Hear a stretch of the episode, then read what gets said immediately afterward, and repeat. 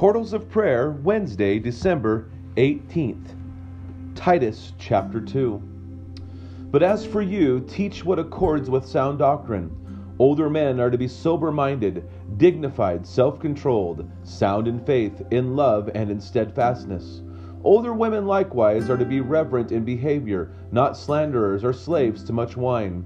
They are to teach what is good, and to train the young women to love their husbands and children, to be self-controlled, pure, working at home, kind, and submissive to their husbands, that the word of God may not be reviled. Likewise, urge the younger men to be self-controlled. Show yourself in all respects to be a good model of good works, and in your teaching show integrity, dignity, and sound speech that cannot be condemned, so that an opponent may be put to shame, having nothing evil to say about us. Bondservants are to be submissive to their own masters in everything. They are to be well-pleasing, not argumentative, not pilfering, but showing all good faith, so that in everything they may adorn the doctrine of our God, our Savior. For the grace of God has appeared, bringing salvation for all people, training us to renounce ungodliness and worldly passions and to live self-controlled, upright, and godly lives in this present age, waiting for our blessed hope, the appearing of the glory of our great God and Savior, Jesus Christ, who gave himself for us to redeem us all from lawlessness and to purify for himself a people for his own possession who are zealous for good works. Declare these things. Exhort and rebuke with all authority. Let no one disregard you. Psalm chapter 34. I will bless the Lord at all times. His praise shall continually be in my mouth. My soul makes its boast in the Lord. Let the humble hear and be glad. O magnify the Lord with me, and let us exalt his name together.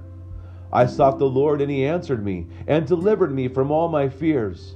Those who look to him are radiant, and their faces shall never be ashamed. This poor man cried, and the Lord heard him and saved him out of all his troubles.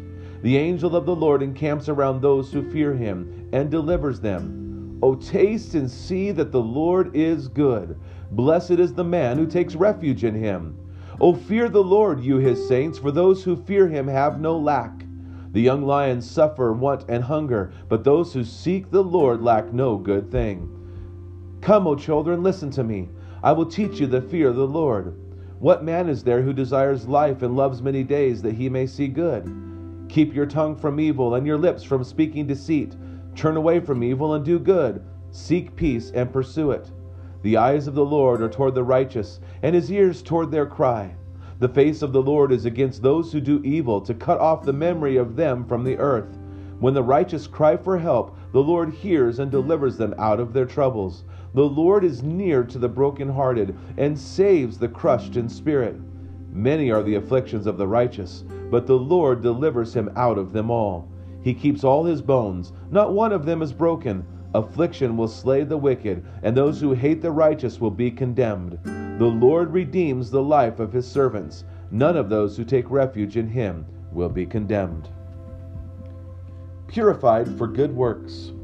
We sometimes miss the connection between doctrine and life, but all faithful Christian living flows from faithful Christian teaching. The doctrine of Jesus coming in the flesh shapes our lives as God's people in the flesh.